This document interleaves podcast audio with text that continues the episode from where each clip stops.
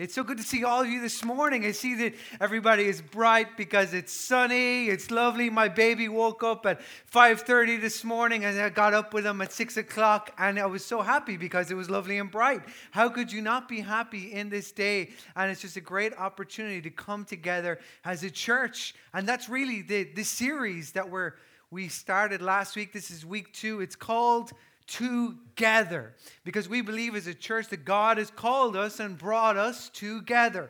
And uh, one really big announcement before I launch into our sermon today is that we're going to be gathering together on the 22nd of May at six o'clock for a very special core team meeting. Now, what is the core team? Am I a part of it? Am I not a part of it? Really, we say, you know, in, in this church, we don't have any level of membership or there's uh, people who, who are special and not special. We say, if you consider yourself a part of Open Arms and a part of this church, we consider you a core person within the church. If you're committed to this church, saying, This is my home, this is where I want to plant myself, well, I am inviting you personally to come and join me on the 22nd of May at 6 o'clock, where we are going to have a celebration, right? So, just giving you that before, in case you're thinking, Is this bad news? Is this not good? Has something happened? No, it's this exciting news that we're really excited to share with you, excited to share with us as a church and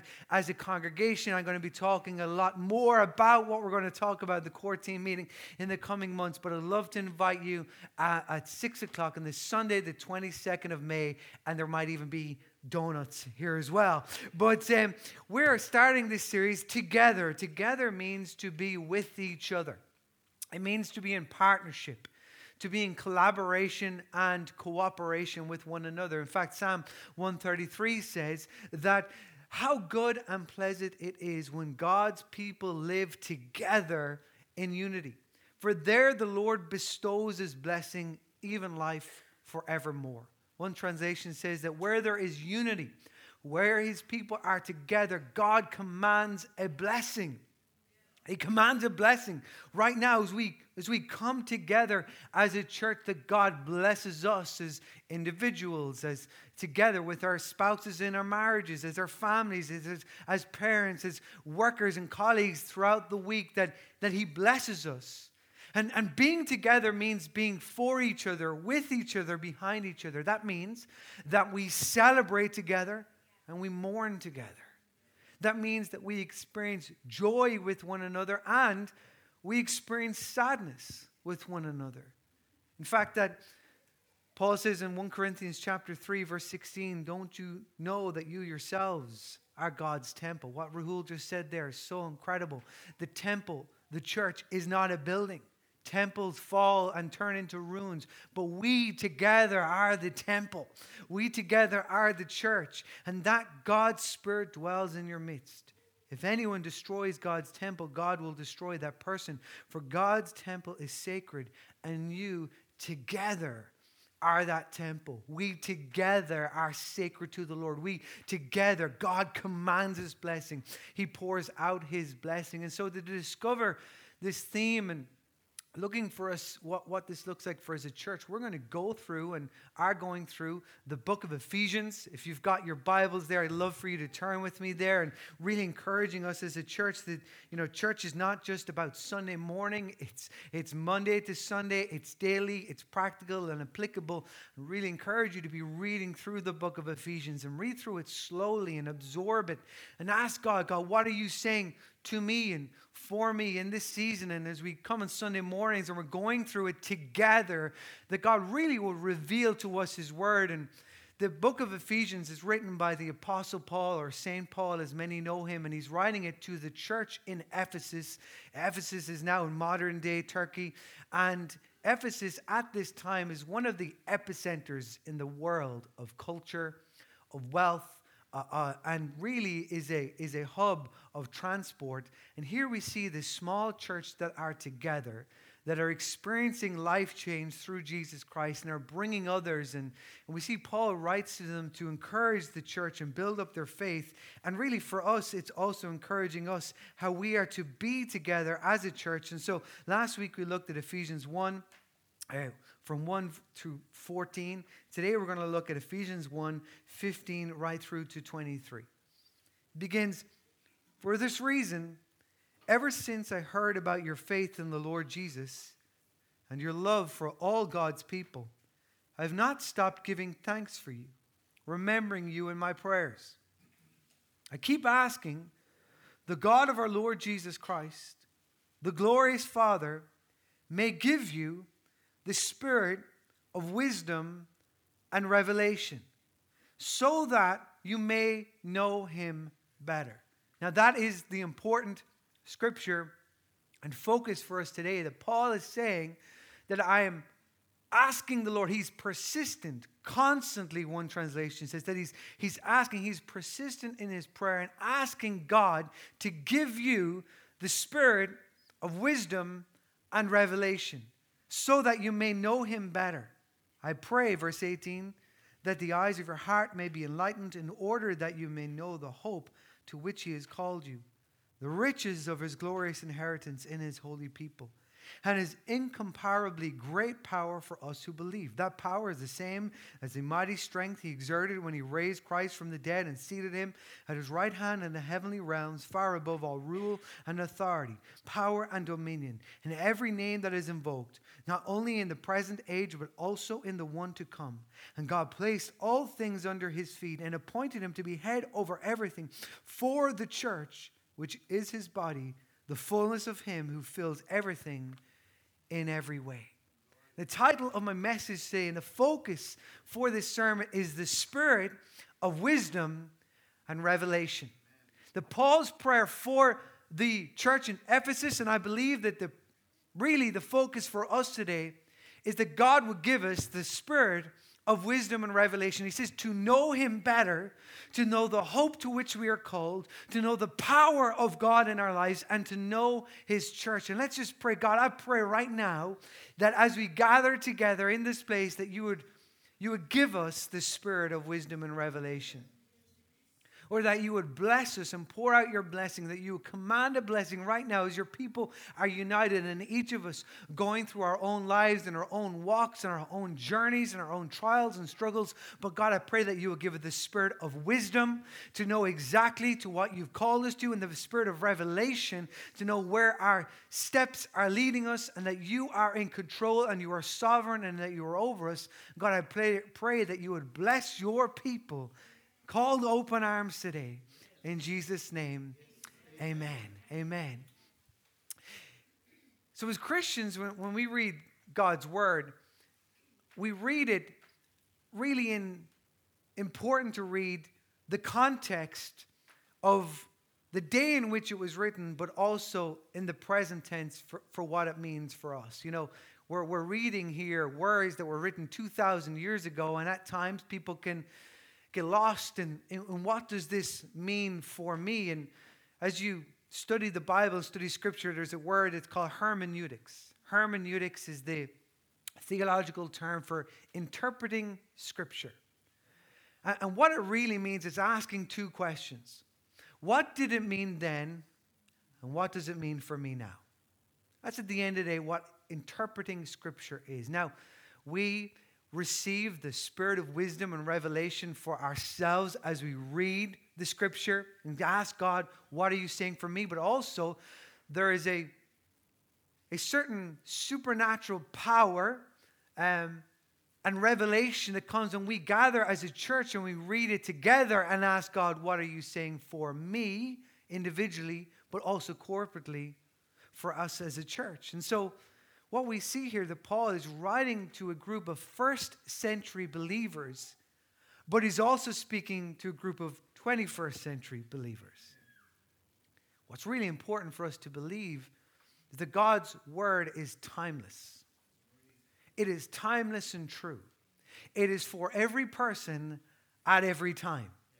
That we know that His word, as we cry out to Him, saying, God, speak to me, give me direction. God, where, what am I supposed to be doing? Where am I supposed to be going? And He's given us His word. He's given us this direction. As we look at these words and as we look at this scripture, that we see that the Paul has this desire for his church and for us as a church to receive the spirit of wisdom and revelation. Now, last week we looked at our identity, and the title was Together for a Purpose. And really, we see that our identity is received, it's not achieved.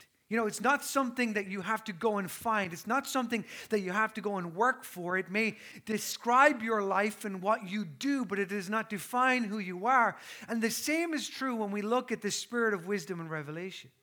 It is to be received, it is given to us by God. As He says, I pray to the God of the Lord Jesus Christ, our glorious Father, that He may give you the spirit of wisdom and revelation. And we see in verse 13 that we are blessed with this divine wisdom, this divine revelation. In fact, the word wisdom is described as the practical knowledge of how to live.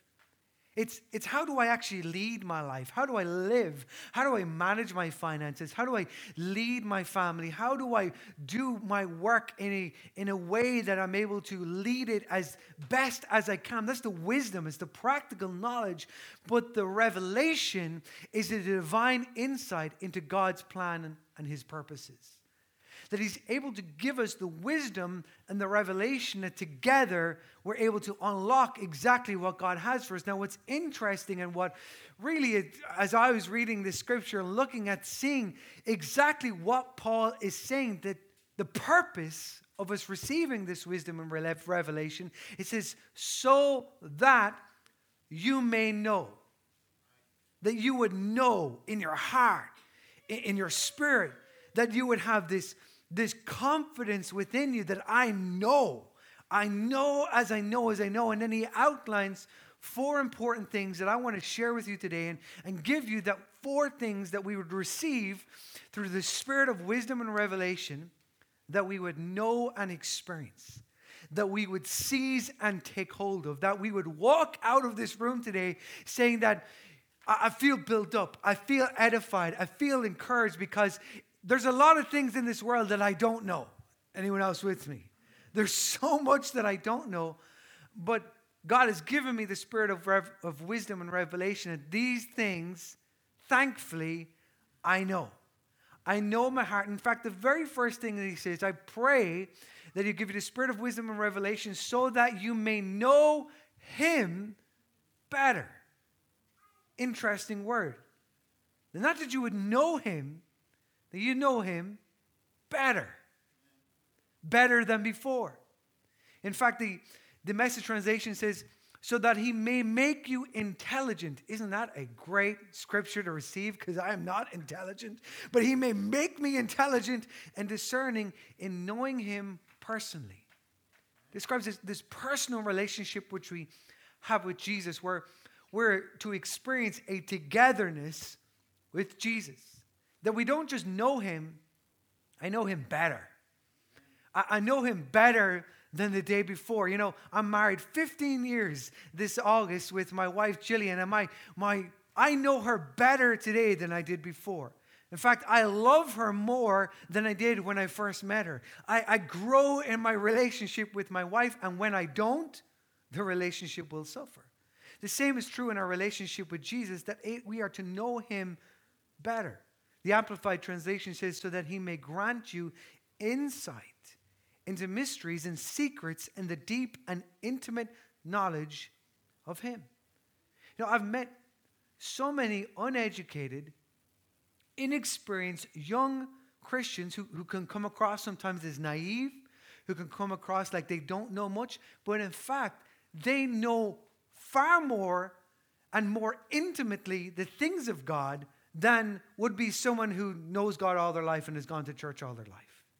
And what, why is that? Is because they have a deep desire to know Him better. They, they have this deep intelligence that's not human intelligence, it's a spiritual intelligence that they have this desire. I, I just love Jesus. I want to know him more. I'm hungry for more of him.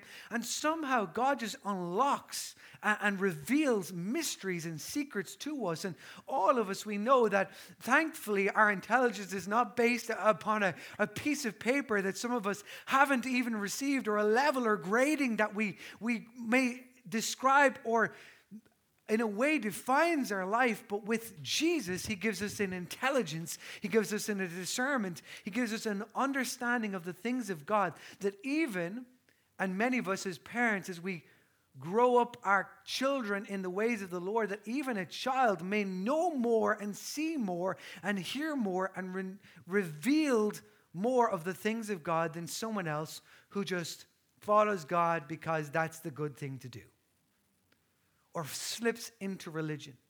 And this is really a challenge to each of us to have a desire to draw closer to Jesus. As we looked at last week, we see that our identity is found in Jesus. We are made in the image of God, and knowing who God is through Jesus Christ in a personal relationship with Him will help us to discover who we are and what we've been called to. And we see that the same is true in this instance with knowing him better. The NIV, it says to know him better. It describes it, some translations says to, that to know him deeper or more intimate. That we would grow in him, that we would know of him more, that we receive more of a re- revelation of who he is. And in effect, Paul is saying that I pray that you don't stay here. I pray that you would grow in him. Uh, my prayer is that you wouldn't just allow your relationship with Jesus to grow stale and stagnant, but you would know him more. That you would grow in him more. That you won't allow your faith to just become lukewarm, but that you would have a spiritual temperature that is on fire for Jesus. And if you're at the place where you're saying, well, Sean, that is not in any way that describes my faith, thankfully, we serve a God. It says, when you come to him, he says in, in James, the book of James, when you draw close to me, I will draw close to you. That when you seek me, you will find me. That we may have a faith that is uncertain, full of doubt and confusion, but it's a faith that can be renewed. It's a fire that can be reignited. That we come back we know him better. Here's the second thing that Paul, where he's praying for us to receive through the spirit of wisdom and revelation is that we know the hope to which He has called us. You see, knowing God better allows our eyes to be enlightened, to receive clarity, to receive revelation. That through growing in God, we receive an insight and a wisdom and an understanding. And really, He begins to reveal to us in greater clarity the steps that we are to take. In verse 18, it says, I pray that your, the eyes of your heart may be enlightened or illuminated. The Amplified Translation says, by having the eyes of your heart flooded with light. The, word heart here, it represents the core of your life. It is the physical, mental, emotional, and spiritual hub of your being. It is, is the heart, the core of your life. And it says, with the eyes, which represents inward vision, which re- is not eyes to see in the physical, but the eyes, as he says, to know, where it's being able to say, I know in my heart. I'm able to see it in my heart. What I see in my current reality does not describe what is in my heart, but I know in my heart, therefore I will be led by faith in this to see inwardly, to believe and to trust, in order that, verse 18, that you may know the hope to which he has called you. So we see that there is this journey that we go through with Jesus and knowing him better in order that then we would know the hope to which he has called us. The Living Bible says that you can see something of the future that he's called you to share. The NLT says the confident hope to those he has called. The message translation says that your eyes focused and clear so that you can see exactly what he is calling you to do. I want to ask you today if you were to close your eyes, do that with me for a moment. If you were to close your eyes, do you know that he has called you? As you close your eyes in the physical and as you allow the spiritual eyes to see the core of your being, your heart, the physical, emotional, mental, spiritual state of your being, do you know that He has called you? And here's the next question Can you see what He has called you to? Can you see it? You're going to open your eyes with me. Now, the question Can you see it? Oftentimes the answer is, I can only see so much, or I can't see it at all. You know, there are times in our life where we can experience confusion, doubt, unsure about the hope to which He has called us. And I've experienced this in my own life only recently, you know. As many of you know, my, my wife Jillian and having our fourth baby experienced postpartum illness and was in hospital for, for a period of time. And in that time, me, let alone managing four kids on my own, at times I was like, have you called me to do this or should I, you know, travel to a Mediterranean country or, you know, whatever? You know, I'm like, is this what I'm called to do? But at the same time, feeling the burden and the weight in that time, as you may feel in yourself, it caused me to question is this what I'm supposed to be doing? Is this where I'm supposed to be? Do I know what I'm doing? Do I know where I should be going? And in that time and in that place, all I know is to lean on Jesus, to go back to Him, in that place of desperation, to depend on Jesus. And what happens in this place that we find ourselves in, where we, we have that experience where it feels like the waters are muddied and we can't see, that God reveals to us exactly the hope to which He has called us. And in that place, I have received greater clarity in exactly to what He has called me to do. He's called me to be a husband. He's called me to be a father. He's called me to be a leader and to be a pastor. He's called me to be a, a man after God's own heart. He's called me to be a son, to be a friend. What has He called you to? Can, can you come to the place of greater dependence, even in the place of desperation? That you may not see what is to happen next, but that He would reveal to you the hope to which He has called you. This hope in which Paul refers to really, it conveys a sense of confident expectation in spite of the current situation. That, it, that he's calling us, it's a hope in the future. It's a hope not yet realized. Really, he's describing this, this hope that we come to the place and saying, God, I know that you're working things together for your good. He doesn't describe the contents of our hope, or describe what it's going to look like because it's going to be different for each and every one of us in the context of our lives. And really, what Paul is doing here is he's referring to a tension that happens in the life of every single believer within the core of our heart. And it's this tension of the already and the not yet. It's this tension of the place in which I am and the hope to which he has called me to. Ephesians chapter 1, verse 3, as we read last week, it says that we receive every, that we've been blessed in the heavenly realms with every spiritual blessing in Christ. This means that when we place our faith in Jesus Christ, is that we have already received every blessing, every heavy, heavenly blessing in Christ. But yet at the same time, we haven't experienced every heavenly blessing. There's this tension that goes on in our life where it comes in the place where we're living in this tension, certain of the hope to which we are called, but yet not seeing it fulfilled in our lives. And in my short experience of, it's been almost 30 years within the church and, you know, almost 15 years in ministry, I've seen many Christians give up because of this tension.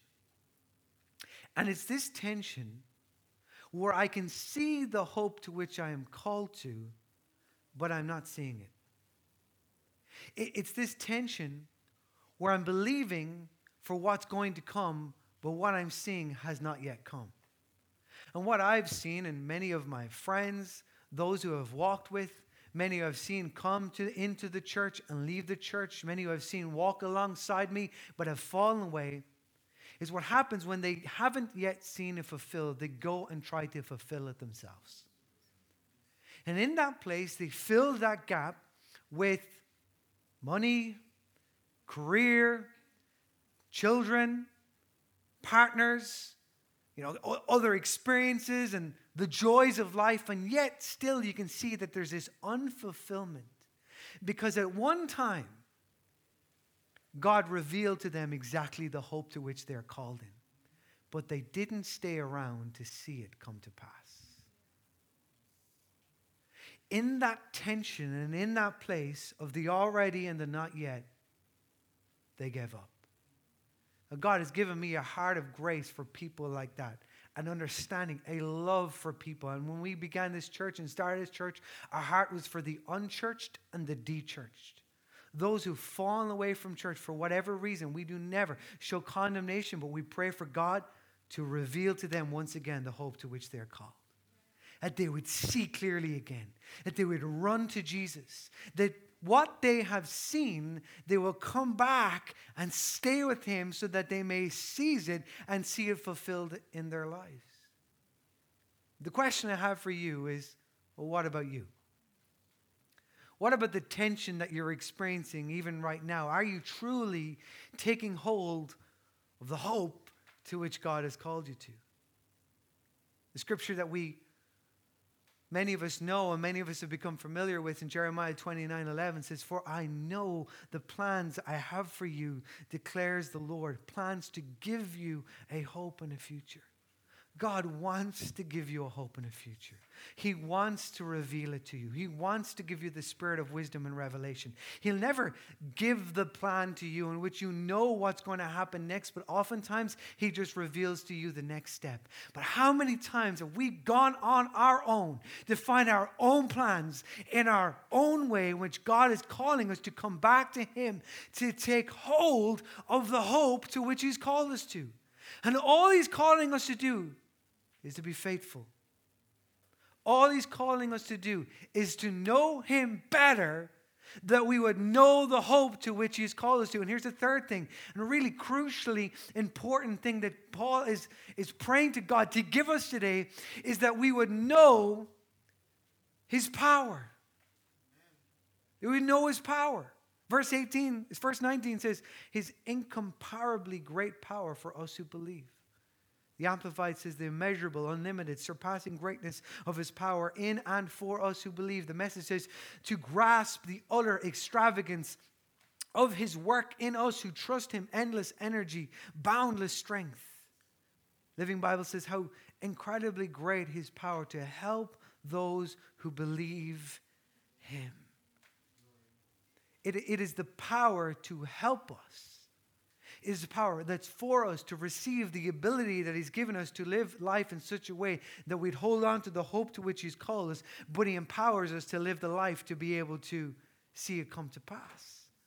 This power is available for all of us. It is a spiritual strength.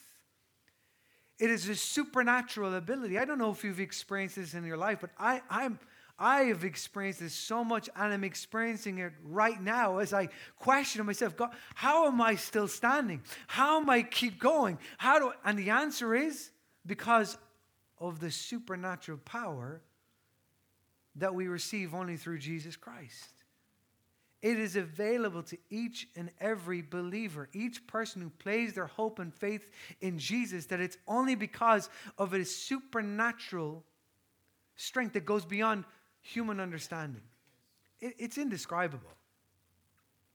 It, it goes beyond human intelligence. It is something we only receive through the spirit of wisdom and revelation. It is the power, as verse 20 says it like this. The Paul says that this power for us is the same as the mighty strength God exerted through the resurrection and the ascension. The same power that Christ was raised from the grave is the same power that ascended Jesus to heaven, seating him at the right hand, honoring his son with the highest possible honor. As verse 21 goes on to say, where he is far above all rule and authority, power and dominion, and every name that is invoked, not only in the present age, but also in the one to come. This verse declares that Jesus is Lord over all. What did we sing earlier on? That he's worthy of it all. He's worthy of it all. And what we see in the example of Jesus is he came from heaven to earth. He took a human form. He's incarnate. God incarnate. We see an example for each of us to be lived out in our lives. And what we see is that Jesus humbled himself, taking human form. And God extended him and the highest possible honor to be Lord over all. We see Jesus, He's made an example for each and every one of us when we humble ourselves under the mighty hand of God, that we experience the same power that raised Christ from the grave. We see, we see the same power that raised Jesus as he humbled himself in the form of man, and yet Jesus ascended him. What we see is that when we humble ourselves under the mighty hand of God, he lifts us up. He raises us up. When we try and go and do it on our own, according to our own ways and our own needs, and we have that pridefulness that's inside each and every one of us, the selfishness, the me, I, and myself, what happens? We never experience the power of God.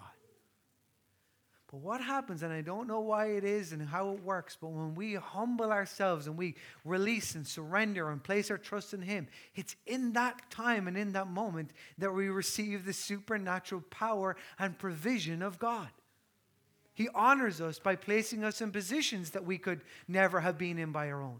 He honors us by opening doors that were otherwise closed. He honors us in experiencing favor and blessing that wasn't there beforehand. He, he honors us in blessing us and pouring out His favor upon us as we do and as we work and as we go about our lives. Both myself and Jillian, we've experienced this in our own life. We should not be where we are today. We should not have experienced what we've experienced. We should not have what we have, but only by the grace of God, but also by humbling ourselves under His mighty hand as He provided for us supernaturally. His provision does not always come in the physical way that our world and society orders things, but oftentimes it comes when, when I lower myself, He lifts me up.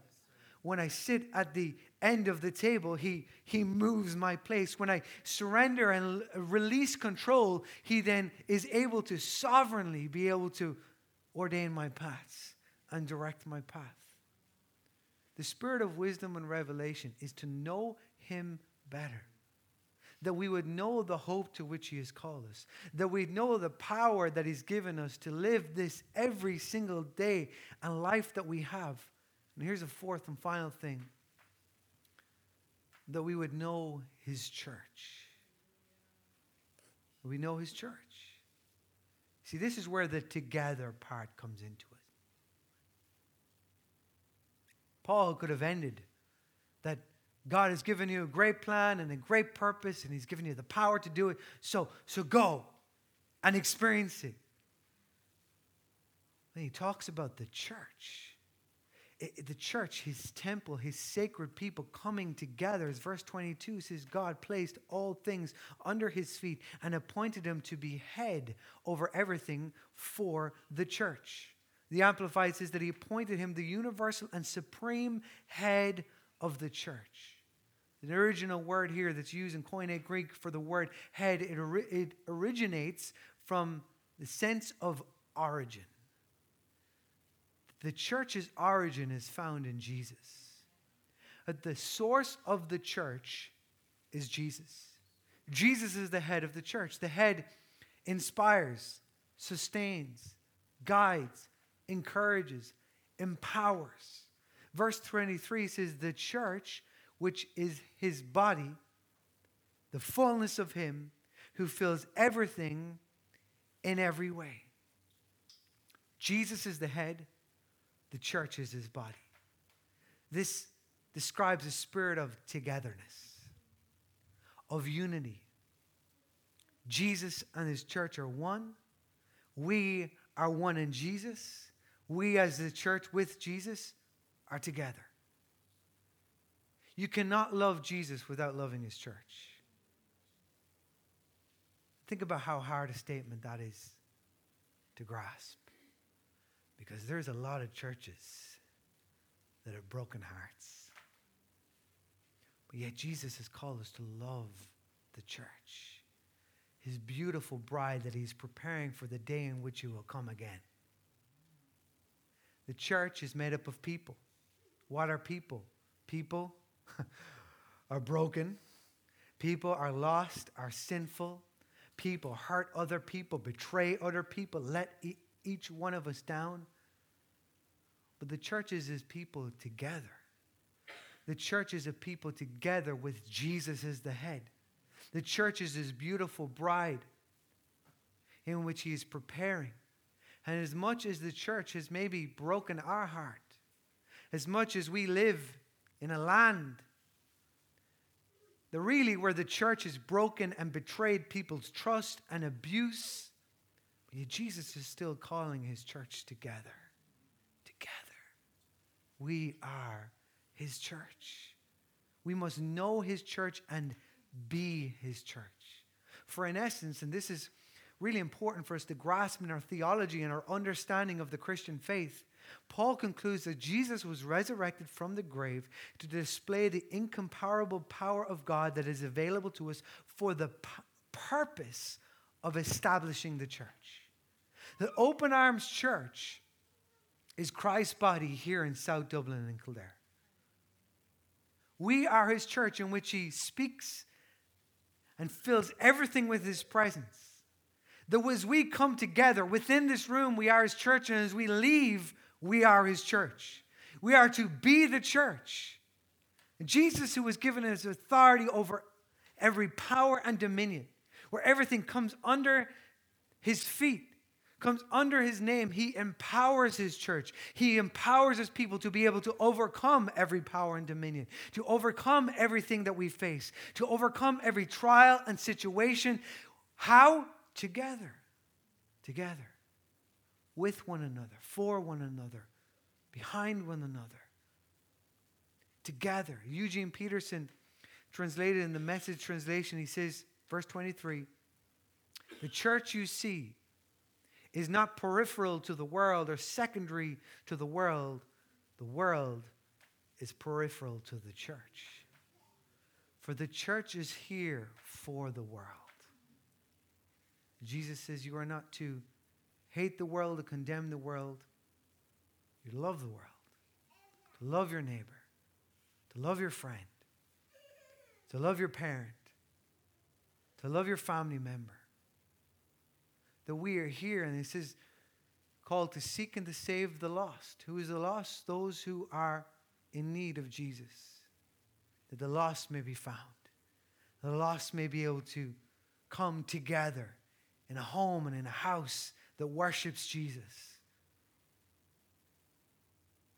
That we are called to be the church, and we exist as a church to be a life giving church, to see others and our people and our loved ones experience life change through Jesus Christ.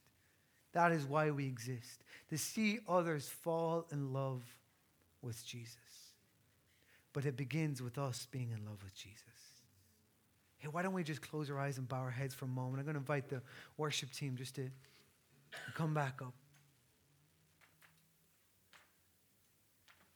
To finish in full circle and going back to the start, if you just take a moment just to close your eyes and bow your heads and just give that complete focus just between you and Jesus right now in this moment. The same as we close our eyes to see inwardly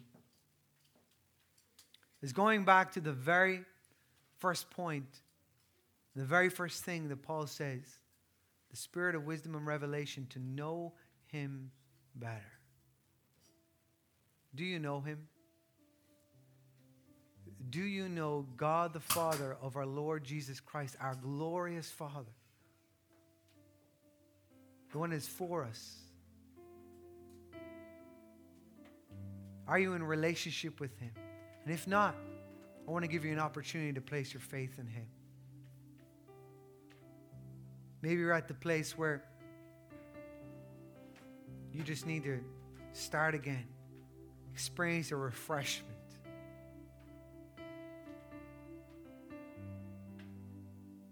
What I want to call you to do is repent. Confess your sin. Say, Jesus, I'm, I'm sorry. I've messed up. I've fallen. I've failed. I've let you down. I've let others down. Jesus, I ask for your forgiveness. Forgive me. Help me. I, have tried to pursue my own plans and my own ways. I know the hope to which you've called me, but I've given up in the tension of the already and the not yet. I'm sorry. I want to start with you again. The truth of the gospel is that He gives us His grace. Our hearts are renewed, our spirits are renewed, our strength is renewed. And He gives us the supernatural power and strength to be able to fulfill exactly what He has called us to.